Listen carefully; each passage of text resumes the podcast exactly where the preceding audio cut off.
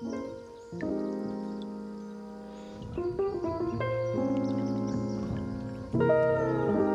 everyone. Welcome to the podcast Breathing Korean. Here, you can take a moment and breathe in by listening to the inspiration messages from selected books in both English and Korean. Today, I picked a book called The Art of Travel by Alain de Botton. I don't know whether I pronounce it correctly, but I guess he's famous enough not to mention it again. So, the author is a Switzerland born writer and philosopher. He's published books about love, travel, architecture, and literature, and all of his works reached a global audience. You can check more information about his works from alaindebotton.com. A L A I N D E B O T T O N.com. This is one of a few books that I brought from Korea when I first moved to the US. Living in a totally different environment from where I lived was like having a long journey to me. So when I saw the title of the book, I just grabbed it and put it in my suitcase without any hesitation. I expected that it might be telling me something helpful when setting out on a new journey. And yes, it has great messages for not only the travelers but also all of us who are on their own life journey. The original book is written in English, but I read a Korean version, and of course, I will share it here in both languages. In this book, The Art of Travel, he beautifully describes what traveling means to us in a philosophical way. The way of his storytelling is quite unique. In each chapter, he narrates his personal thoughts about a certain place, along with insights drawn from some of the great figures of the past. And with this imaginative help from those figures as guides, he explores the place more deeply. Today, I'll share some quotes from three different chapters.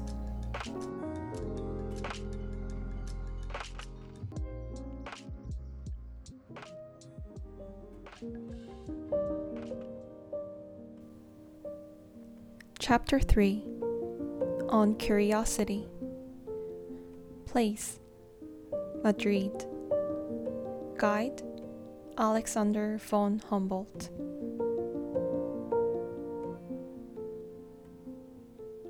안내책자가 어떤 유적지를 찬양한다는 것은 그곳을 찾는 사람들에게 자신의 권위 있는 평가에 부응할 만한 태도를 보이라고 압력을 넣는 것과 마찬가지였다. 안내책자가 입을 다물고 있는 곳에서는 기쁨이나 흥미가 보장되지 않을 것 같았다. 나는 별 3개짜리 이 수도원에 들어가기 오래전부터 나의 반응이 다음과 같은 공식적 평가에 부응해야 한다는 것을 알고 있었다. 스페인에서 가장 아름다운 수도원. 벽화로 장식된 웅장한 계단은 위층 수도원 회랑으로 통하는데 이곳의 예배당들은 뒤로 갈수록 화려해진다. 그 다음에는 이런 구절이 붙어 있는 느낌이었다.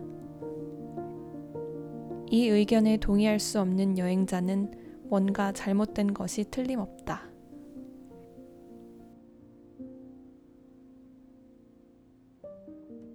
Where guidebooks praise the site, they pressured the visitor to match their authoritative enthusiasm. and where they were silent, pleasure or interest seemed unwarranted. Long before entering the three star convent, I knew the official enthusiasm that my own response would have to accord with. The most beautiful convent in Spain. A grand staircase decorated with frescoes leads to the upper cloister gallery, where each of the chapels is more sumptuous than its predecessor the guidebook might have added, and where there must be something wrong with the traveler who cannot agree.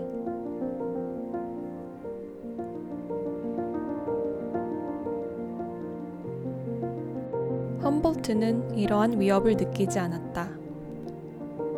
그가 가본 곳을 보다 먼저 여행한 유럽인은 거의 없었다. 덕분에 험볼트는 상상력의 자유를 누릴 수 있었다. 그는 아무런 자의식 없이 자신의 관심을 끄는 것을 따라갈 수 있었다. 다른 사람들이 설정한 위계를 따르거나 의도적으로 거부하지 않고 스스로 가치의 범주들을 만들 수 있었다.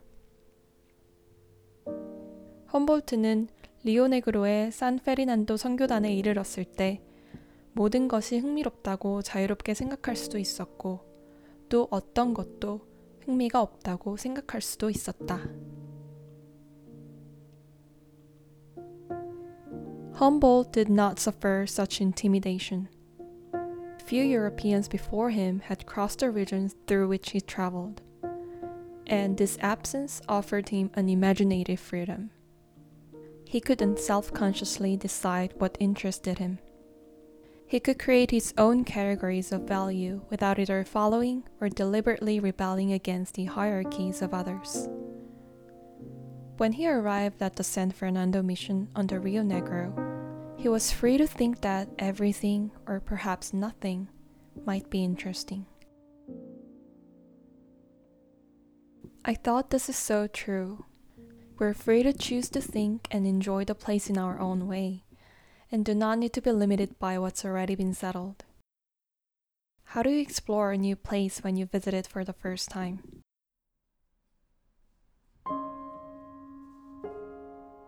Chapter 5 on the country and the city. Place the Lake District. And guide is William Wordsworth. 워즈워스에 따르면 자연의 아름다움을 통해 우리는 우리 내부의 선을 찾을 수 있다. 따라서 냇물과 숲이 우거진 웅장한 골짜기를 굽어보면서 바위 가장자리에 서 있는 두 사람은 자연과의 관계만이 아니라 서로의 관계도 의미심장하게 바꿀 수 있다. Nature's loveliness might in turn, according to Wordsworth, encourage us to locate the good in ourselves. Two people standing on the edge of a rock, overlooking a stream and a grand woody valley might thus transform their relationship not just with nature, but also, and just as significantly, with each other. 절벽에 있을 때는 왠지 품이 없게 느껴지는 근심이 있다. 반면 어떤 근심들은 절벽과 자연스럽게 어울린다는 느낌이 들기도 한다. 절벽의 웅장함을 보면 우리 내부에서 변하지 않는 고결한 것이 솟아오르며 그 규모를 보면 경외감에 사로잡혀 선뜻 겸손한 마음으로 우리를 넘어서는 모든 것을 존중하게 된다. 물론 힘찬 폭포 앞에서도 동료에게 질투심을 느낄 수 있다. 그러나 워즈워스의 주장을 믿는다면 그 가능성은 조금 줄어들 것이라고 말할 수 있다. 워즈워스는 자연 속에 살면서 자신의 성격이 경쟁, 질투, 불안에 저항하는 쪽으로 형성되어 갔다고 주장했다.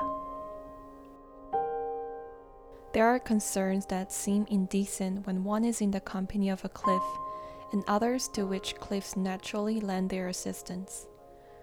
their majesty encouraging the steady and high minded in ourselves, their size teaching us to respect with good grace, and an odd humility all that surpasses us. It is, of course, still possible to feel envy for a colleague before a mighty cataract.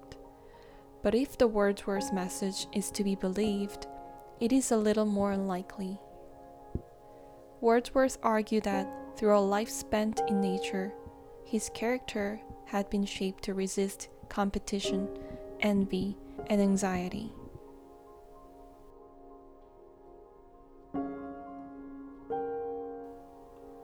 It seems like nature gives us more than we could imagine or notice. Now let's think about what we are providing them as human beings.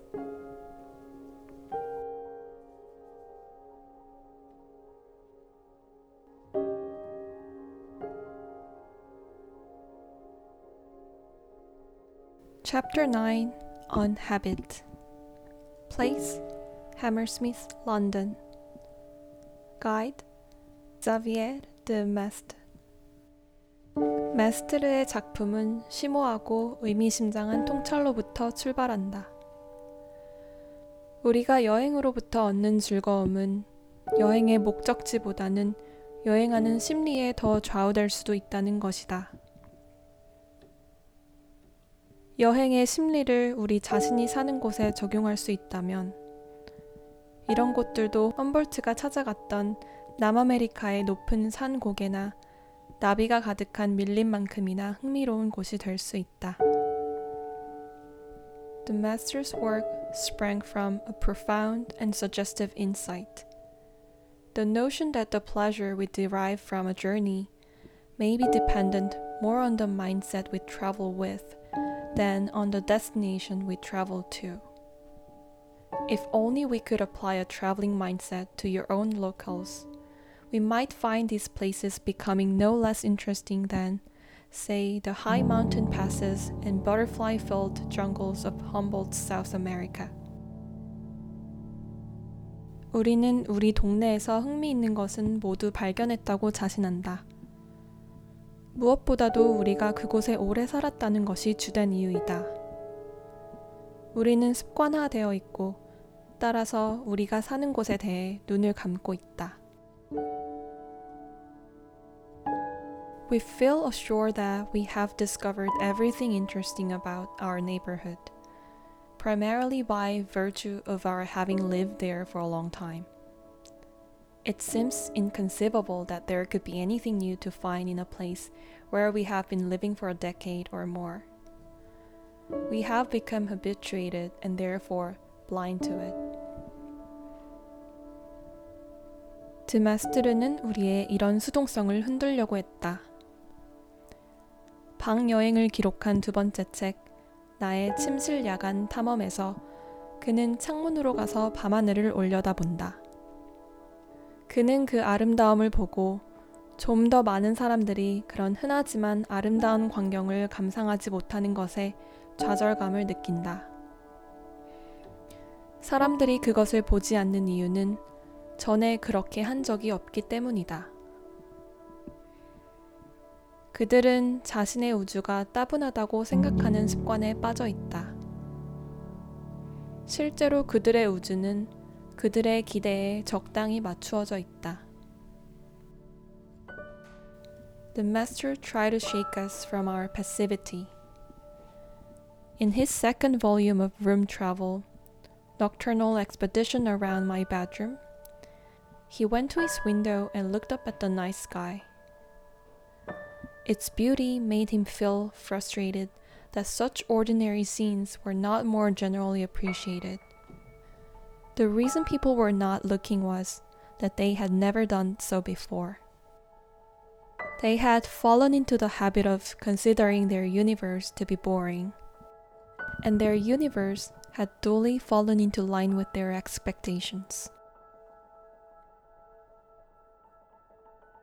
I think the last sentence of this quote might be the essence of the book. What do you expect to see in your life? And also think about what life expects from you.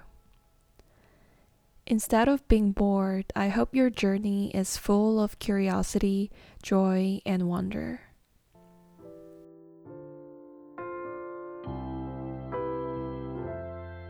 Alright, that's it for today's episode. If it resonated with you and you want to find more information about the book, you can always check the link and description in the show notes. Thank you so much for listening. I'll be back with other messages in the next episode.